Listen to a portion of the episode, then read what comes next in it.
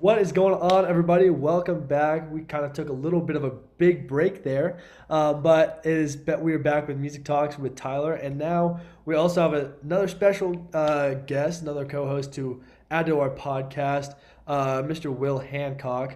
Uh, is a good friend of mine, and he's you might see him teaching some of your lessons. Um, he's been teaching some students and stuff, and so we'll kind of we're kind of gradually hosting these, this podcast together. So on future episodes, you'll see us together, and um, yeah, it's been it's been awesome. Um, we've had some great episodes in the past, and just we're looking to the future for even better episodes for sure. Um, speaking of today, we have a very special guest, uh, Mr. Topher Keen, and he is right there, and he's in a fantastic music educator and he also teaches some private lessons um, speaks at conferences and has, has a youtube channel where it focuses a lot on different vocal technique and vocal health. And we're super excited to talk with him today and demonstrate some, some of his stuff um, as well.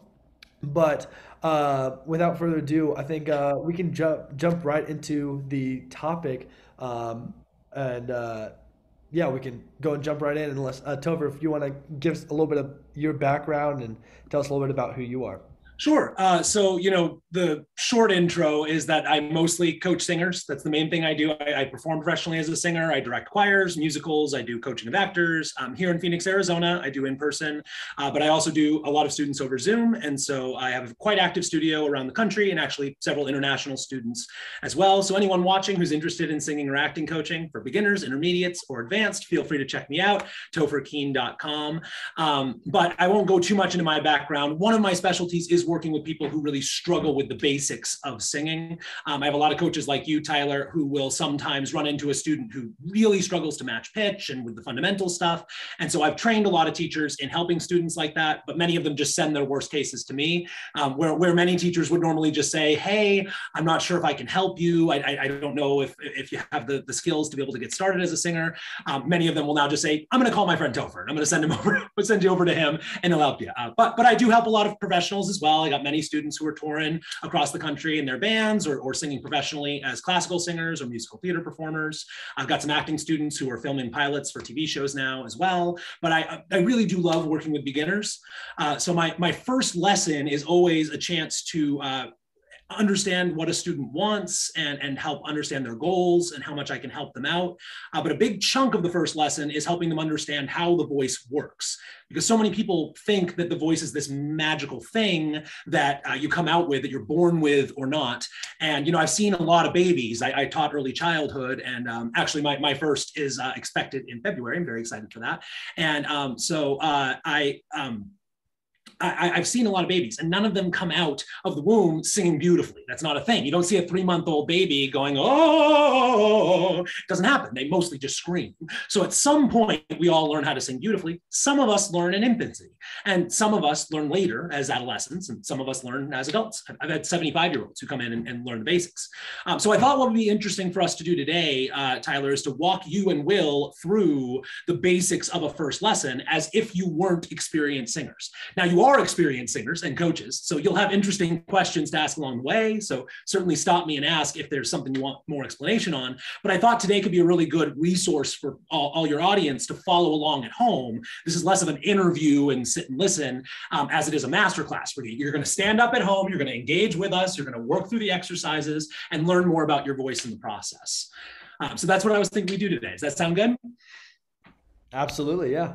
Great, great, excellent. Um, before we begin, uh, do you have any questions about my background or sort of basics or anything, or do you want me to just launch right into it?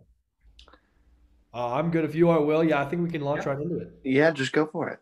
Wonderful. Sounds good. All right. So, um, probably to make the sound a little bit easier, I'm going to ask you guys to stay on mute. And then at certain times when you're echoing back and forth, you can come on off and we can assess the sound that we're hearing. The trick for everybody at home is that I can't hear you. Obviously, this was recorded, you know, a day ago, a month ago, a year ago, a thousand years ago. Who knows how long YouTube will last?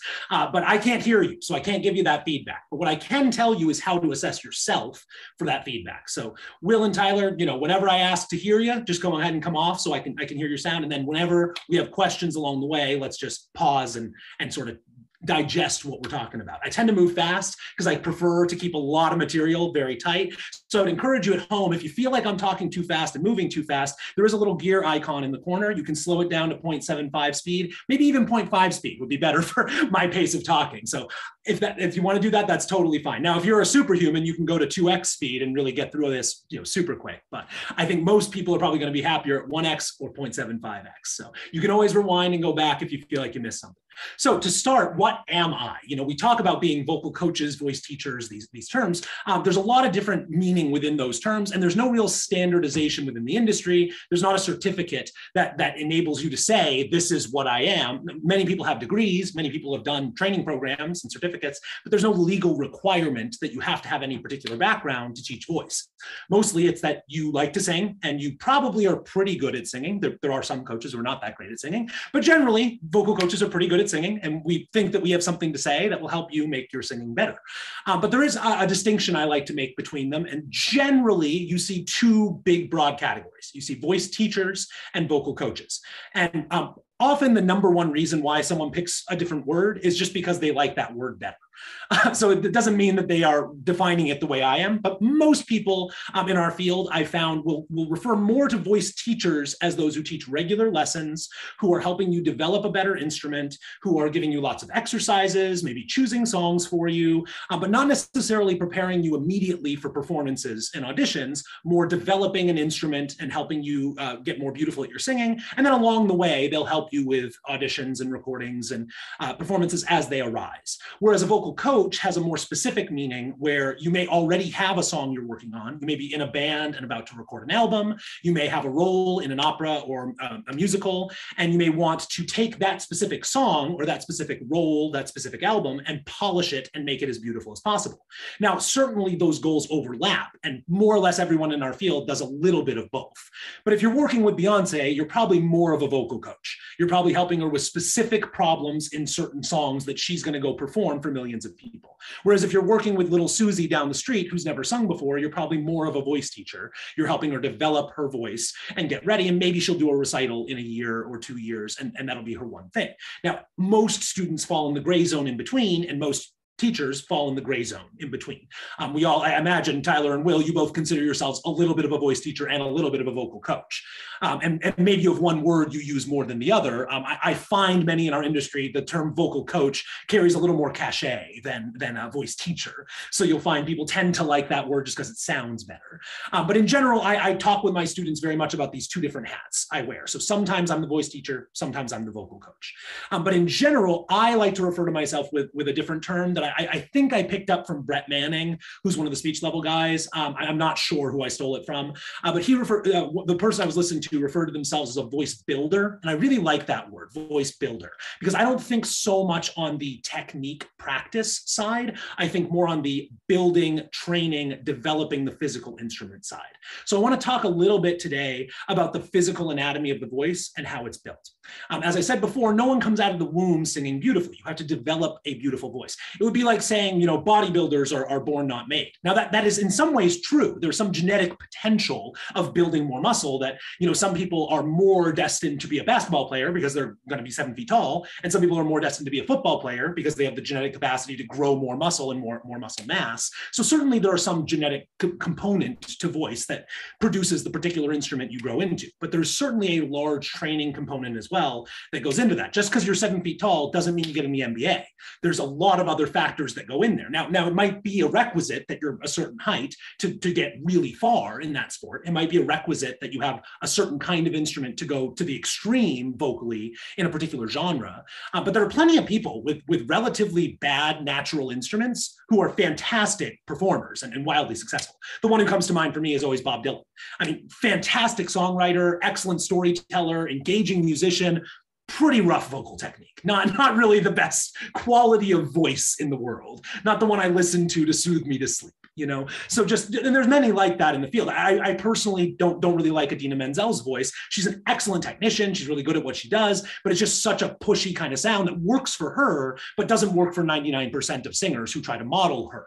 So you get a 10 year old singing let it go and it sounds like they're going to blow their vocal cords out of their mouth. And that that just does not feel good when i listen to that kind of singing. Now no one can deny she's a you know once in a generation talent certainly much like a bob dylan but i, I just don't happen to like that that particular instrument um, that much. And so, so we have that genetic component, but we also have to train into that capacity.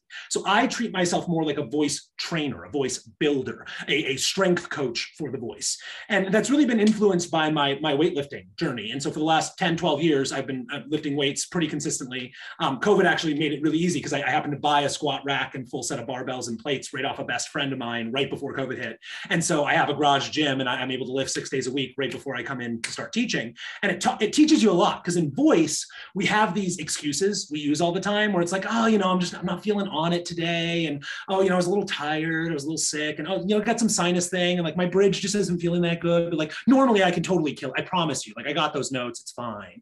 And you can make all those excuses you want in the gym. But if, if you say you can lift 400 pounds and then you get there and the bar doesn't move, you can't lift 400 pounds. You can only do it if the bar moves. That, that is objectively true. And in singing, we, we use a lot more of this subjective floaty language. So I like to make it more objective and concrete. So I, I talk to my students about the anatomy of the voice and the, the, the things we can do to build that voice up and grow those muscles, improve their strength so that you have more capacity as a singer. Many singers have technical problems. They have things they need to learn how to do to use the instrument better. Most of my singers who come in are actually pretty decent at singing. Most people who've been singing most of their life, most of their life, um, along with CDs and recordings and whatever, if they're listening to decent singers and decent music, they sound pretty good. You know, they're okay. It's it's that their capacity needs to be bigger. They they have reached their capacity as a singer and need to expand that capacity.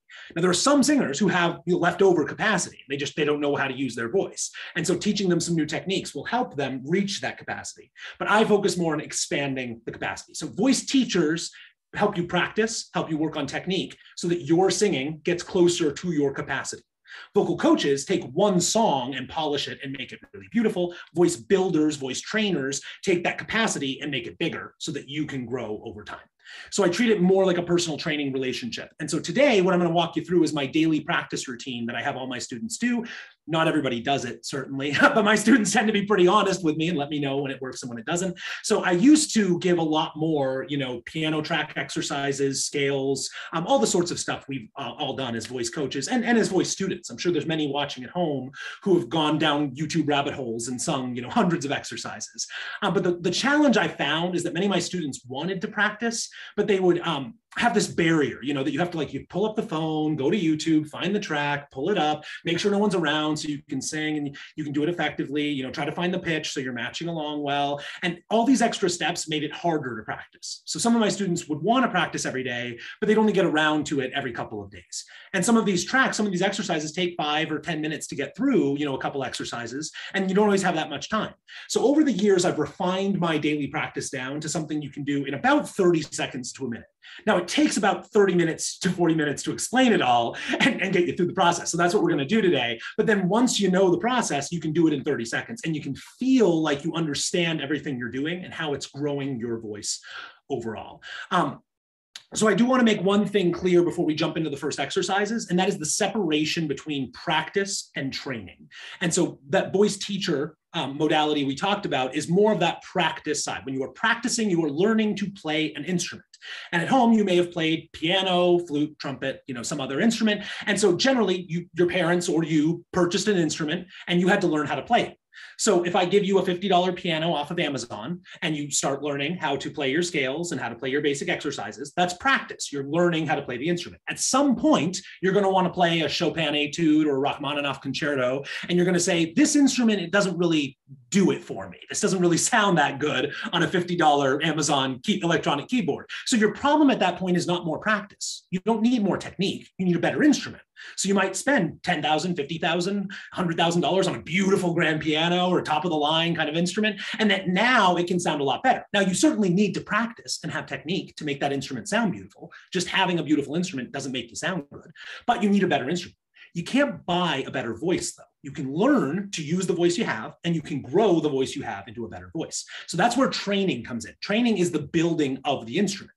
It would be like I give you a five note keyboard, you know, very little, very electronic, you know, very simple, two dollars off of you know some uh, some you know out of goodwill, and you and you play that, and then if you played it more and more and played it better and better, it grew new notes and it grew a pedal and it grew bigger speakers. And eventually it evolved into a full grand acoustic piano if you played it well enough. That's what the voice is. It's a really beautiful thing that we can build a beautiful instrument, uh, but it, it comes with that downside that you have to build it You can't just buy one off Amazon. So you have to learn to use your instrument and you have to build the instrument at the same time.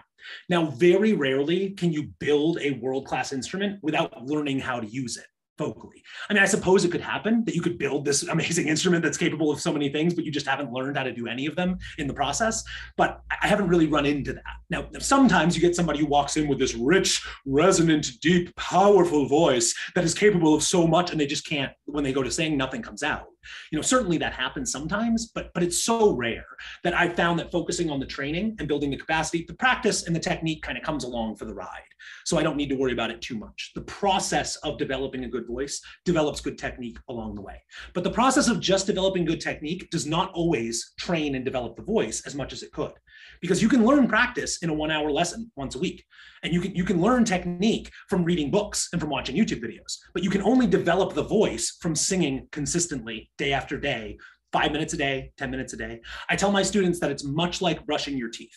You don't get to go to the dentist and say well you know i'm really busy and it's hard to find time for it. So you know what i do is i set aside saturday as my toothbrushing day and i just brush my teeth for two hours on saturday and then I just skip it for the rest of the week. But I, I, feel like that's pretty good though, right? Like I'm still gonna, you know, have have healthy gums. Like no, no way. You have to do it every day for two minutes, three minutes, five minutes. It's same thing with voice. They're small muscles. They respond to frequent training. Um, so there, there are three big technical areas that I focus on with my students to develop a healthier, stronger voice, and that is breath support, vocal freedom, and registration. For many students at home, registration may be a weird word. You've probably heard breath support and, and some sort of, some form of relaxation and vocal freedom before, but registration may sound a little weird. That's just that head voice, chest voice thing that you've probably talked about with a voice coach or, or seen on a YouTube video before. Those are also called the head register and the chest register and the mixed register. Um, but generally, we just use the term head voice, chest voice, mixed voice. Sometimes people use full voice. Falsetto is, is a different terminology up at the top. You know, there's a lot of terms mixed up in there, but generally the idea of registration registration is the balance of using muscles in the vocal folds to produce the most beautiful sound. Um, so those are the things we're going to focus on today. And so I'm about ready to kick off into the full-on masterclass where we all sing together. Before we do, let's go ahead and put up a stop sign because I know I've been going 100 miles an hour. And let's just check in, Tyler and Will. Do you guys have any questions or do you want to dig any deeper into anything I've said so far? Uh, no, I, I love, yeah, everything you've said so far. Um, I mean, yeah, it's Great, great, great information so far. Anything? Awesome, awesome. Will, did you have anything? Uh, no, not at the moment. No. Okay. And so I'm curious, what you guys um with uh, do you have a certain term that you use more frequently for what you do? Do you call yourselves more voice teachers or vocal coaches? I would, I would say personally, I call myself more of a voice teacher. Yep. Um, but yeah, definitely. It's exactly what you're saying. That balance of teacher and coach. Yeah, yeah. And, right. and have yeah. you gotten the same feeling that I have that like voice, co- like vocal coach has sort of a fancy branding to it that people seem to like to use, you know, on the professional, like the celebrity side.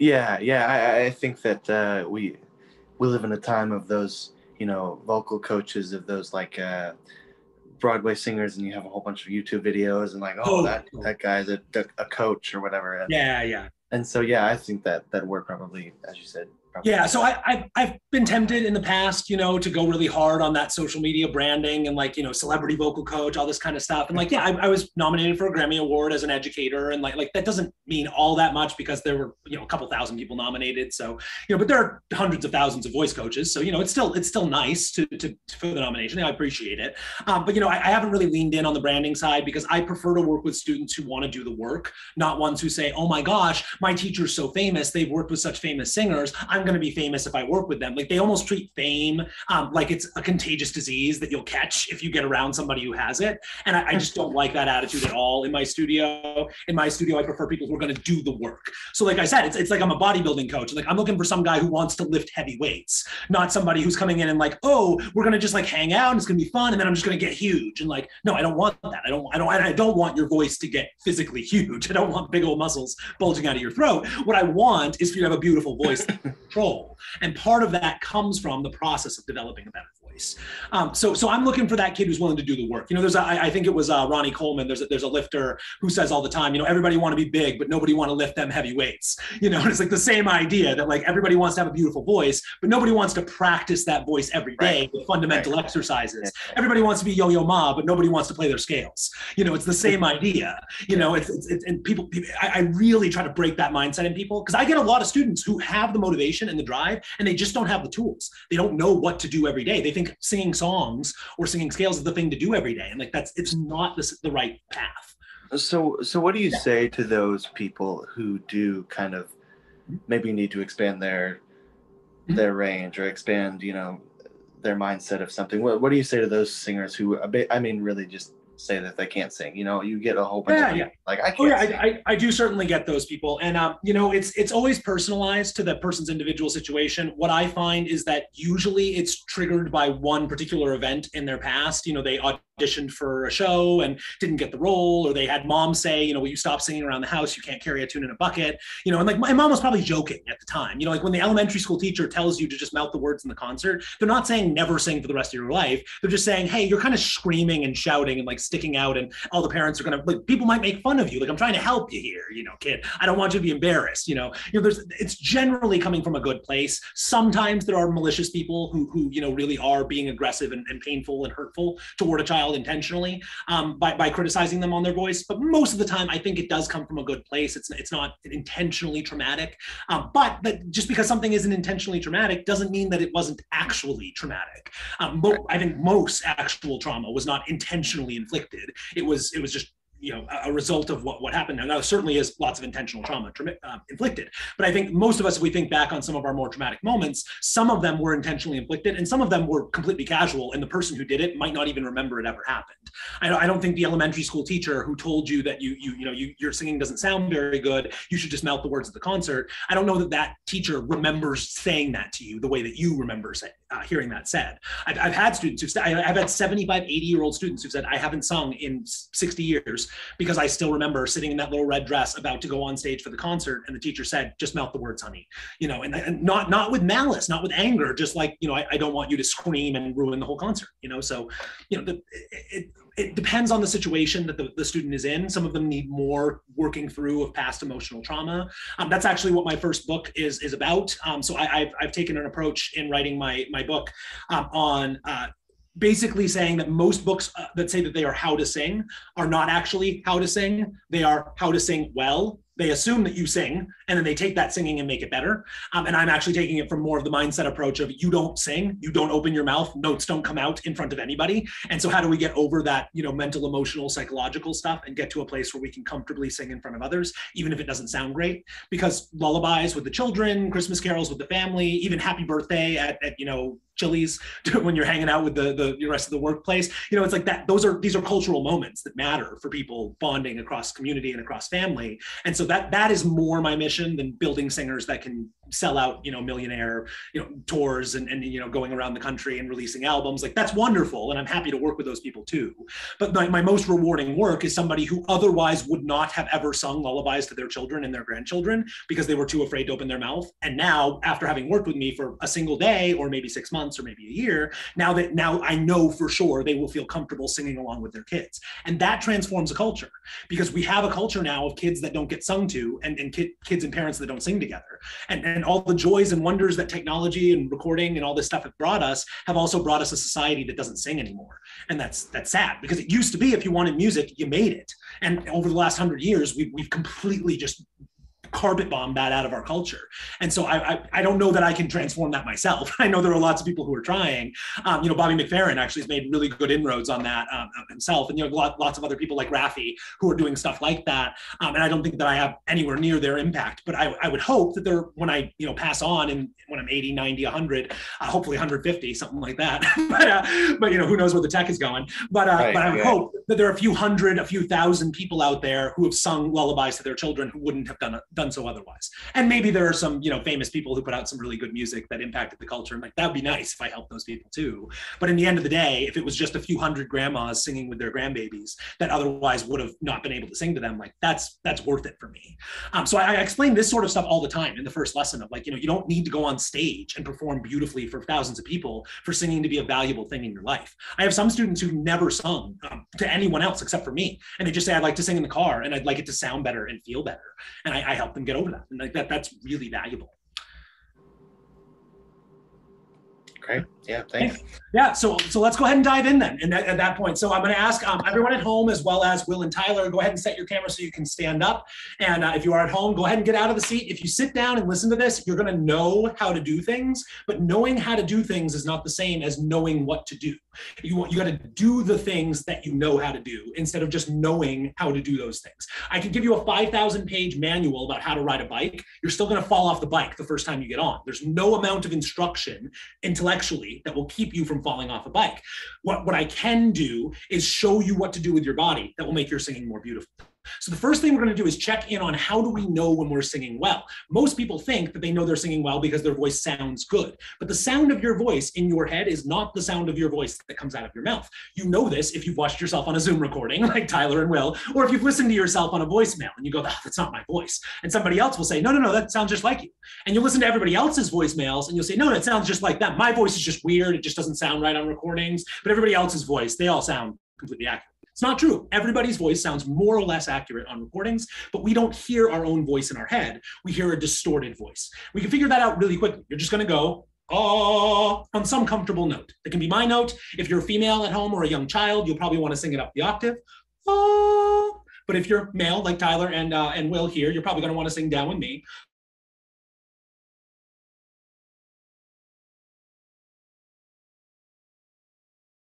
Good. Now try and sing it exactly the same way. We're going to do it three times in a row, exactly the same. Pay attention to two things. How does it sound and how does it feel? Ah. Try it again. Ah. One more time, exactly the same. How does it sound? How does it feel? Ah. Good. Now we're going to mess around with it a little bit. Sing it exactly the same every time. Pay attention to the sound and the feeling. Take your hands like this and cup them behind your ears. And then go, ah. It should feel the same, but it probably sounds a little different. Now cup your hands in front of your ears like this.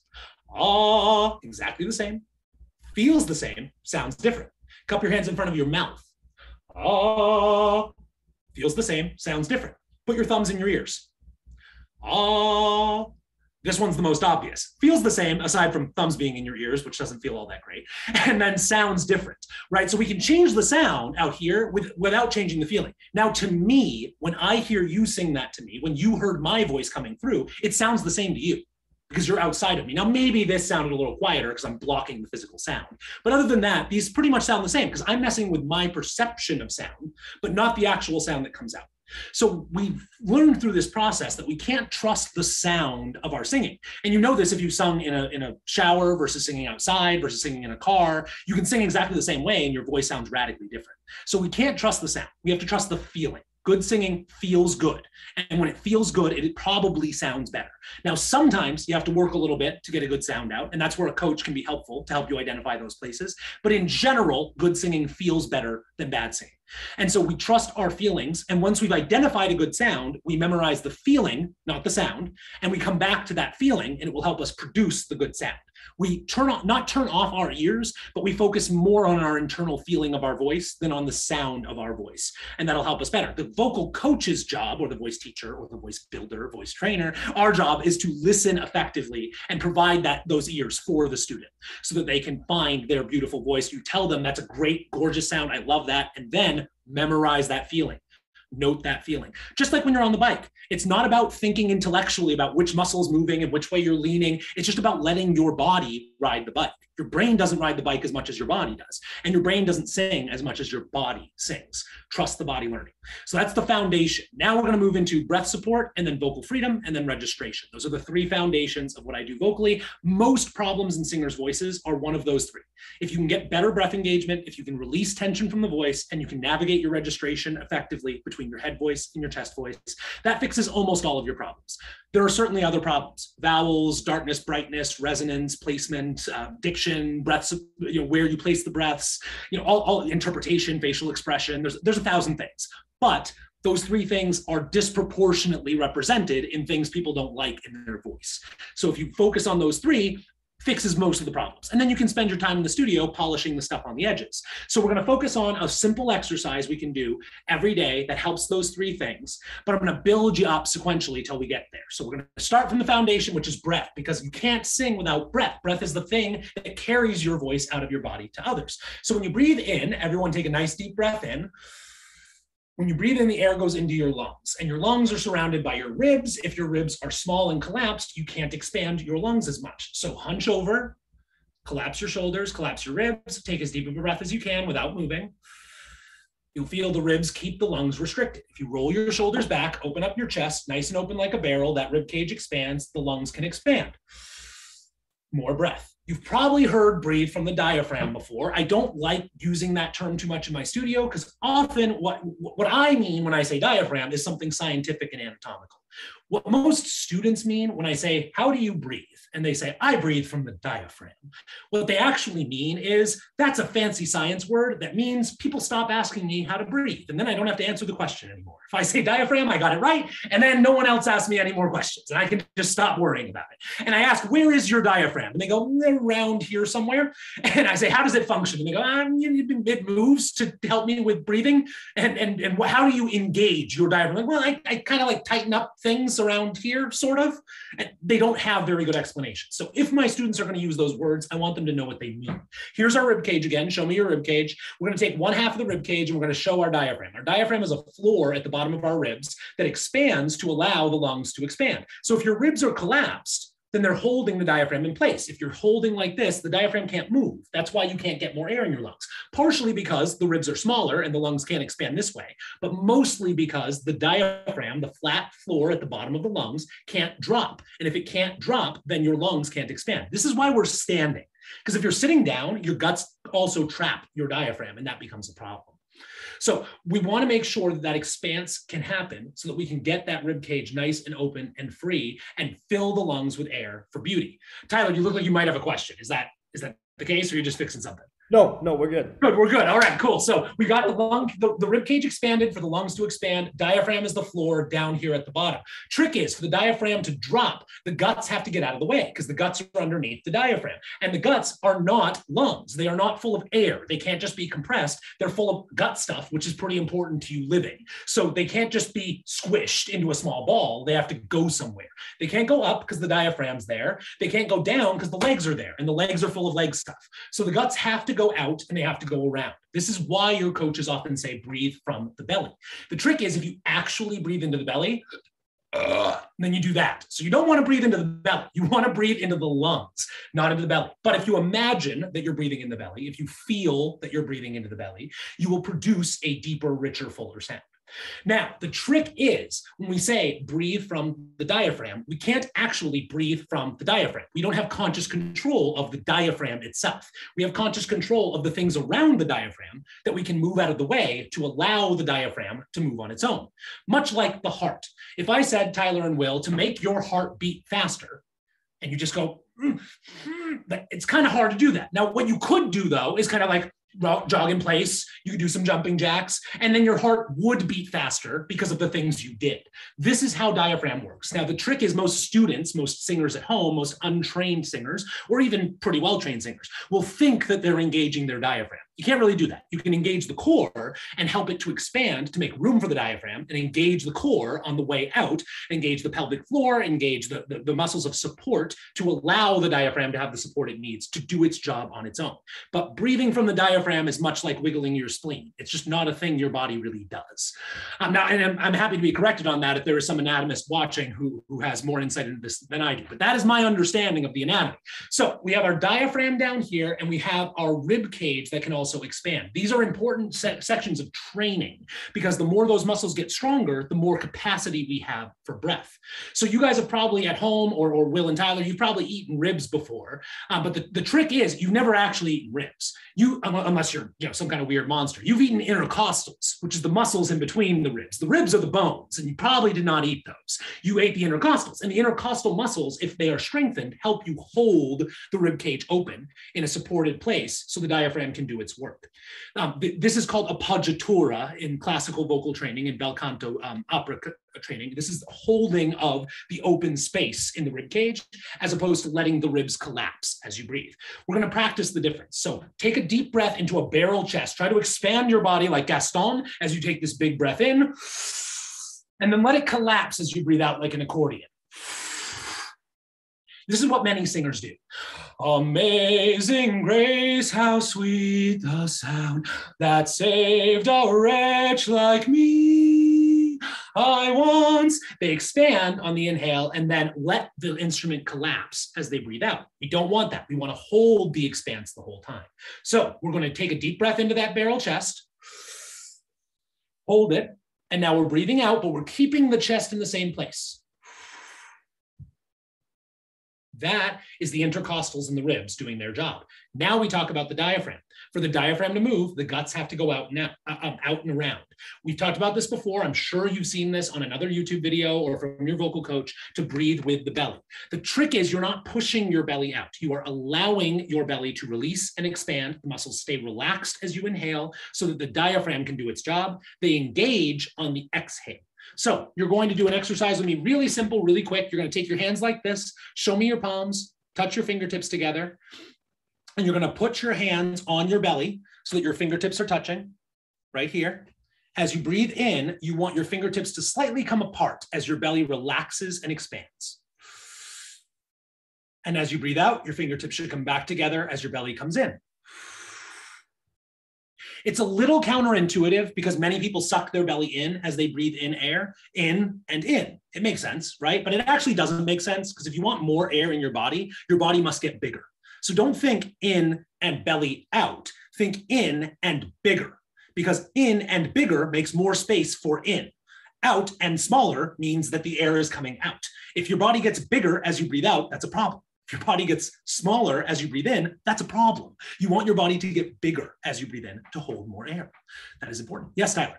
Right. I was gonna say. Uh, I was just gonna add like uh, just in addition to all of that, same thing with like um, I was always taught breathing from the shoulder. Like I mean, well, breathing yes. from the shoulder is like when we're like babies, when we're infants, like mm-hmm. you know, we when we don't have the ability to walk yet, then yes. we're like we're actually breathing from our stomach where we're mm-hmm. breathing in through our belly and then yep, yep. Out, um, like sucking back in. Yep. But um, then as like we evolve, then mm-hmm. like kind of gets weird and like we start to like breathe the wrong way. So yes. it's actually like I've always heard the term like breathe like a infant or breathe like yes breathe like a baby. And if you have a baby at home if you have access um, to, to a younger sibling a younger cousin or if you see a child sleeping you will see their belly rise and fall as they are sleeping and breathing because they breathe naturally from there. And yet yes tyler you're right that as we grow older and develop we tend to see other people breathing in their shoulders and chest like this.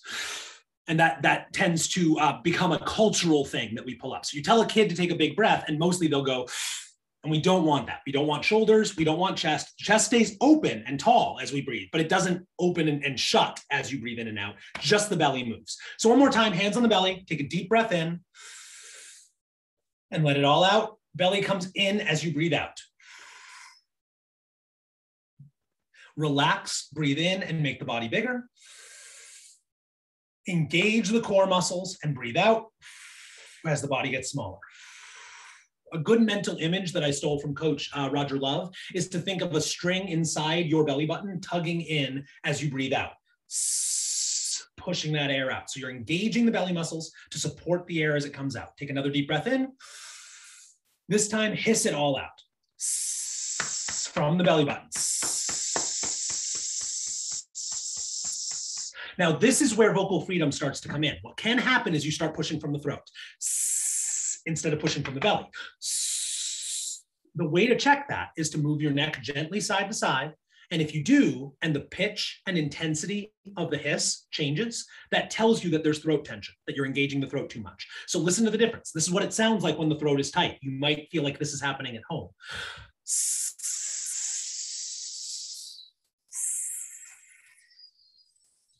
Notice that the pitch drops. It goes from a high hiss to a low hiss and the volume changes as well when you relax the neck. That means the neck is doing work. We don't want the neck doing work. We want the belly doing the work, the diaphragm doing the work. So if you take that deep breath in, focus on relaxing the neck and keeping the hiss consistent, you can get that diaphragm doing the work. Take a deep breath in, hiss it out, relax the neck, relax the neck, engage the belly. This is the most valuable thing I teach. Just engage the belly, release the neck. If you do that one thing, if you can get that to work, then it will fix almost everything in your singing. And the problem is, if you are not, if this is not the first vocal video you've ever watched in your singing career, you probably already know this. You probably know to engage breath support from below and release the voice above. You know this, but you're not doing it most of the time. That is the problem, is that you have this knowledge, all this knowledge about singing, but it's not in the body. You're not doing it consistently. So practicing this every day, it seems very simple. There's no pitch, there's no words, there's no vowels, there's no key changes, there's no nothing really complicated here. But many people still struggle with this very simple exercise to keep the neck completely released while keeping the belly fully engaged on the hiss. So if you do this for five seconds every day, after a few weeks, you've trained your body to do a new thing that can then show up in all of your singing and produce more beautiful singing. If I sing that same amazing grace I just sang, if I'm doing with that throat tension. I have an engaged diaphragm, but also a tight throat. I'll produce this sound. Amazing grace, how sweet the sound. Tight, shouty, overproduced. You might have a voice like that. In that case, you need to learn to release the voice more. The problem is sometimes we release the voice and we also release the diaphragm and stop engaging down here. And then you get a breathy, unsupported sound like this. Amazing grace, how sweet the sound. It's a very relaxed sound. There's no tension in there at all, but it's not beautiful because it's not supported. So it needs to be both supported, amazing grace, and released. Amazing grace. When you do both of those together, you get amazing grace, how sweet the sound. That comes from support plus relaxation and freedom. So, one more time, here is the hiss with the release. Deep breath in hiss, move the necks, and release. Lovely. Tyler, what do you want to say?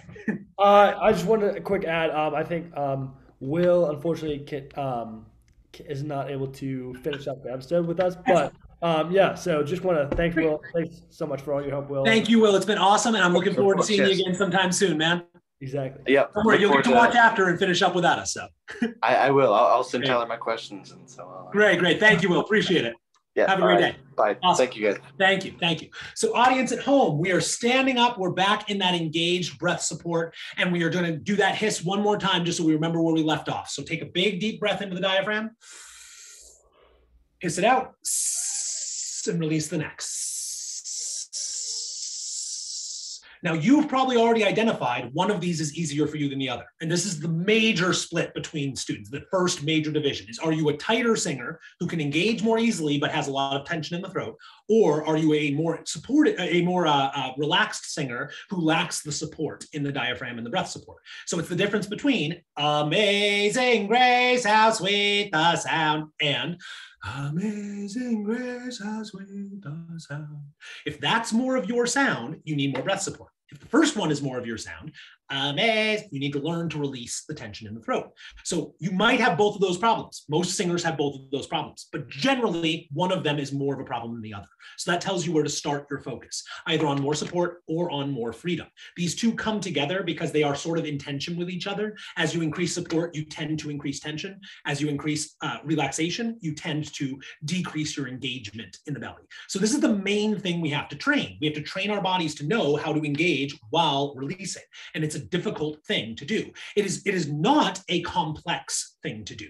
And this is something I actually really push in my studio is that there's a difference between easy, difficult, and simple, complex. There are things that are very complex that are also relatively easy to do. There are also things that are very simple that are very difficult to do. A good example is most of us can probably ride a bike. I would imagine. Tyler, you can ride a bike, right? Right. Right. Can you can you ride a unicycle? Uh, I cannot. No. You cannot. Is a unicycle simpler or more complex than a bicycle? More complex, for sure. Is riding a unicycle certainly, but a unicycle itself is the unicycle more simple or more complex than a bicycle? Uh, sorry, more simple than a bicycle. It's more simple. It doesn't have a handlebar. It doesn't have front wheels. Like there's a whole bunch of stuff that a bicycle adds that a unicycle doesn't have. But riding a unicycle is much more difficult than riding a bicycle. So just because the bicycle is more complex does not make it easy. It does not make it uh, more difficult. Just because the unicycle is more simple does not make it easier. Things can be simple and also very difficult to do. And this is very simple. Almost every singer who watches this, who for whom this is not your first video about singing, which is probably almost everyone, if you're watching this kind of video, you've probably heard before breathe from the diaphragm, engage your breath support, relax your throat when you sing, relax your face when you sing. You've heard these things. They're very simple. They're, they're repeated over and over again. You might have heard them a thousand times if you've done choir, musical theater, professional voice lessons. However, you may not be doing them yet because they are difficult to do because you have to do them over and over and over and over again. This is what I learned in weightlifting is that there, there is some complexity to doing a good squat, doing a good deadlift, doing the, the, the core lifts, but getting stronger is actually not that complex. You do a heavy weight lift, you, as, as heavy as you can, and then you add five pounds next week. And then you add five more pounds next week. And then you add five more pounds next week. The hard part is doing it every week for 10 years. That's the really hard part. It's not writing the program. People get caught up in the complexity of the program. They'll spend seven years researching the program before they actually go to the gym. The hard part is going to the gym and doing it every week. The hard part of developing a good voice is not the right practice routine, the right songs, the perfect trick, the perfect video, the perfect coach. None of that is needed. The hard part is doing it every day and focusing on the fundamentals instead of getting caught up in the fanciness. Fundamentals are more important than the fancy techniques. The fancy techniques help. People will ask me, like, what kind of tea can I drink to make my voice feel better? It's like, and then they're sleeping four hours a night. Well, the tea doesn't really matter if you're not sleeping and recovering. The tea doesn't really matter if you're not drinking enough water, if you're going to the, the ball game and screaming, if you're smoking. Like these things are more important than the, the elderberry extract that you can drip down your sinuses to activate, you know, whatever. Like th- these things don't matter that much. What matters is the fundamentals. And once we've learned the fundamentals intellectually, we put them on a shelf a lot of times and stop working on them and say, I don't really need that. I know how to breathe from the belly. And then I ask them to show me, and it's not there. So I'd encourage you to practice these things every day because they really will make a transformative difference in your voice if you focus on the fundamentals. If you get some humility, put your ego up on a shelf and say, I'm going to do the basics for a week and just see if it helps and just see what it does to my voice. That, that is really, it's made a huge transformation for even my professional level singers and, and professional speakers and actors. Yeah. Um, so we're going to move into the next stage of this exercise. So now make sure that you're standing up, roll the shoulders back, open up the rib cage, hands down the belly. Next is to give your best Santa Claus impression. You're going to take a deep belly breath and go ho, ho, ho, nice and deep and full. Ho, ho, ho. Very nice. Now you might have gone ho, ho, ho, and that's from the neck. That's not from the belly. Take a big belly breath and squeeze your belly. Go ho, ho, ho. You can see my belly move when I do it ho, ho, ho. You want that belly coming in each time, puffing air up through your throat. Now, the trick is when you do that, you don't want tension in the throat. So move your neck side to side to make sure it's relaxed. Ho, ho, ho. What you may notice is that when you move your neck, it gets weaker. Ho, ho, ho. And if that happens, it means you're not supporting enough from the belly because you should be able to be powerful and loud, just like me, by supporting from the diaphragm and disengaging in the neck. Ho, ho, ho. That's what you want to do. If you're firing a cannonball out of a cannon, the, the barrel of the cannon at the end doesn't do any work. Its job is to stay open so the ball can fly out. The work happens behind the ball, the explosion behind the cannonball that shoots it out. So your throat is the open tube at the end of the cannon. Your belly is the explosion beneath the cannonball. The cannonball is the air that carries your voice and the beautiful sound of your singing coming out through the open tube. If the tube tries to do the work and constricts, now the ball can't get out, the cannon explodes. Now, your voice isn't going to explode if you tighten up too much, but it will hurt. It will get tight. It will get damaged. It will destroy the sound. Amazing grace versus amazing grace. That's a beautiful sound. Now, if I don't support from here, I don't have enough of an explosion to get the cannonball out. Amazing grace, how sweet. So it's just falling out the end of the tube instead of shooting off toward, towards its target. So you need the engagement, but you also need the open tube. Now we add the hiss back into the Santa Claus. I call this the Santa snakes. You go, ho, ho, ho, s, s, s. Try it with me. Ho, ho, ho, s, s, s. Again, ho, ho, ho, s, s, s. Feel the belly working each time. Feel the neck relaxing each time. Big breath ho, ho, ho, ho, ho, ho. Very good, very good. Now relax the shoulders, release any tension that you've gathered, and we're going to move into the actual vocalizing now and wrap up with our registration. So we're almost done. We've got a lot of good work here. So every day you're taking a deep breath in, hissing it out, relaxing the neck, emptying completely while keeping the rib cage open. Then you're bouncing the, the, the Santa Claus and the snakes. Ho, ho, ho, s, s, s, ho, ho, ho, s, s, s. feeling all the effort in the diaphragm and the belly, none of the effort in the neck releasing the neck. These are very simple, takes 15 seconds to do, but it engages the breath and the vocal freedom. The last uh, pillar of my, my little three stools that make up a beautiful singing voice after breath support and vocal freedom is registration. And many at home may not be as familiar with this if they haven't done some voice training before. Um, this is head voice and chest voice. You may have heard those terms before. Um, if not, and this is your first time, that's great. This is a great time to learn about it. If you have, it may be sort of like diaphragm, where head voice and chest voice are words you use sometimes, but you don't really feel them in your body and know the difference inside your body. So there are two muscles primarily that produce function in the vocal folds. The vocal folds themselves don't do as much work as the muscles around them. The vocal folds are there to vibrate and produce the pitch, much like the string on the uh, violin. Now the string is attached at the bridge and attached at the tuning peg. So the string really matters, but actually the tuning peg and the bridge matter more. Because if one of them is weak and then and the string is unattached, it doesn't matter what the string, how beautiful the string is and how good it is. You can't play a note unless it's attached at both ends and unless it has the right amount of tension between the string. Um, I would rather have a really crappy, cheap, um, inexpensive, bad sounding string that is attached properly than the most beautiful, most well made, most expensive string in the world that is detached from the bridge. You can make a better sound with a bad string that is properly attached than a good string that is improperly attached. So these two muscles work to produce uh, function function in the cords in different ways, making them long and skinny, short and fat, moving the vocal folds around to produce different sounds. You probably haven't heard these words before, but the term for the muscles is the cricothyroid and the thyroarytenoid. Now, at, at, home, you don't need to memorize those. You might hear the terms TA and CT for those, and those um, those terms are used a lot in contemporary vocal coaching.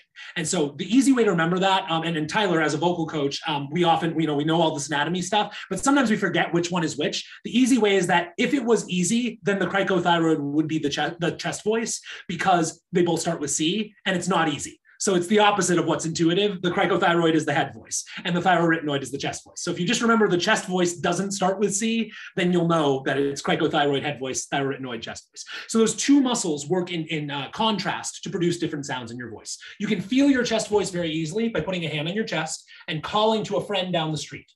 Hey! Feel that resonating deep in the chest hey, you'll feel a deep buzz down here. Then you're going to go into a Julie Andrews sound of music, very gentle British lady sort of sound, and go, whoo. And if you do a whoo, you'll feel that it's less present in the chest. For many, we don't feel resonance in the head. We feel lack of resonance in the chest. And that's because there's a lot of empty space in the chest. And for most of us, there's not a lot of empty space in the head. Not always true for singers, but generally, there's not a lot of empty space in the head. So it can't resonate that much. The chest resonates more effectively. So feel the change between your chest and your head. Put your hand on your chest and go, hey. And then, ooh. Move between the two like this. Ooh, and a. Now mix the two in the middle. A mixed voice means the two muscles are working together at the same time. So instead of ooh and a, we're going to use ooh and ah. Ooh ah. Try that with me. Ah. To mix the two in the middle, we're going to go through o as our vowel because it's halfway between ooh and ah. So it sounds like this. Ah. I add some weight to the O, but not all of the weight of the chest. So they're both working together. Listen one more time and then try it with me. Ah. Try. Ooh. Now try the opposite. This is much harder. There's a tendency to bring the chest up too high. So be careful that you lighten up as you get to the top. Listen. And try. Oh. Very nice. And now we're ready to put on the final exercise that wraps us all up. And it's the simplest and the quickest one. You've probably done it a hundred times, but you may not have understood why it's so important. And hopefully after today, you'll understand why it's the most important exercise. I call it the king of the vocal exercises. And if you do it every day, it will transform your voice because it does all three of these important technical functions at once. It engages your breath support, it increases your vocal freedom, and it helps you access your full registration. And this is the lip bubble. This is the reason why why choir directors, musical theater directors, vocal coaches love lip bubbles because it does all three at once.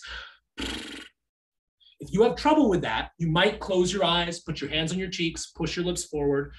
You might have to push your lips together a little more. They might be a little dry. You might have to lick them. But most of us can do it pretty naturally. If you really struggle, you can substitute a tongue trill. That's okay. Or just do it on a neutral vowel. But the bubble is the most useful thing. And if you can't bubble, learning how to bubble will make a radical transformation in the freedom in your voice. So try the bubble with a little pitch now, like a motorboat, then move it up, then move it a little higher. Try it from the top down. If you can get to the highest note you can sing on a bubble all the way to the bottom, you have activated vocal freedom because any tension in the face, any big smile, will stop the bubble from coming out. You've activated breath support because the bubble requires more air than any other vowel. And you've activated registration because it goes from the top to the bottom of your voice. Two seconds. And you've done some training for your voice today. So when you lie in bed tonight, and some night in the future and you say man i wanted to practice today. I just didn't have time. I didn't get around to it. And you think oh should i get my phone and get my piano and pull up my tracks and go through and sing my it's going to take five minutes 10 minutes 40 minutes. Oh, i don't have time for that. I'll just do it tomorrow. And then tomorrow you think oh, i'll just do it tomorrow. And then tomorrow you think oh i'll just do it tomorrow. And 60 years later you've not built a beautiful voice. But instead tonight when you go to close your eyes you can realize oh, i didn't do my vocal practice today now I've practiced. So the full sequence looks like this. Deep breath in the diaphragm, open up the rib cage, piss it out, release the neck. Santa snakes. Ho, ho, ho. Ho, ho, ho. Head voice. Ooh. Chest voice. Oh. Head chest. Ooh. Ah. Chest head. Ah. Oh, head mix chest. Ooh, chest mix head. Oh, bubble.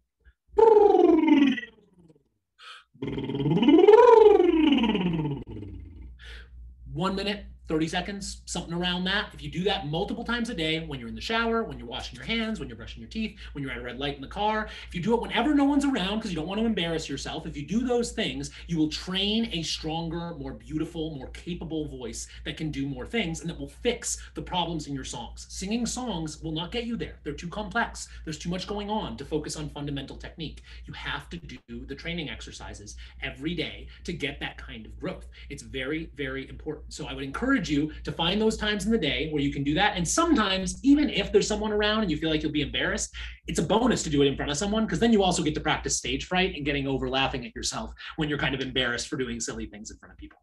So that is the exercise routine I give to my students to do every day. It's like brushing your teeth. Certainly flossing is a good idea. Certainly mouthwash is a good idea. But at the end of the day, if you do nothing else, brush your teeth. So if you can't get time to do your scales, your training exercises, your YouTube videos, your MP3 recordings, your piano exercises, your song work, your diction work, all this other stuff that you do as you're training your voice, if you have no time for anything else, brush your teeth. Do your hisses, your Santa snakes, your ooh-ahs, your ah-oohs, your ooh-oh-ahs, your ah-oh-oohs, and especially, if you have no time for anything else, the bubble constantly bubble. Build it as a habit, bubble all the time, bubble on your songs, bubble on your exercises.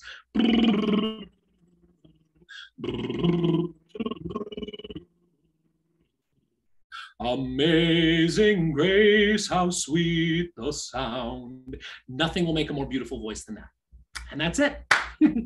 Wow. Thank you. Thank you so much. I mean, I think we all kind of learned something here, including myself and Will. So thank you. Uh, yeah, thank you so much for doing this. And, uh, thank you, Tyler.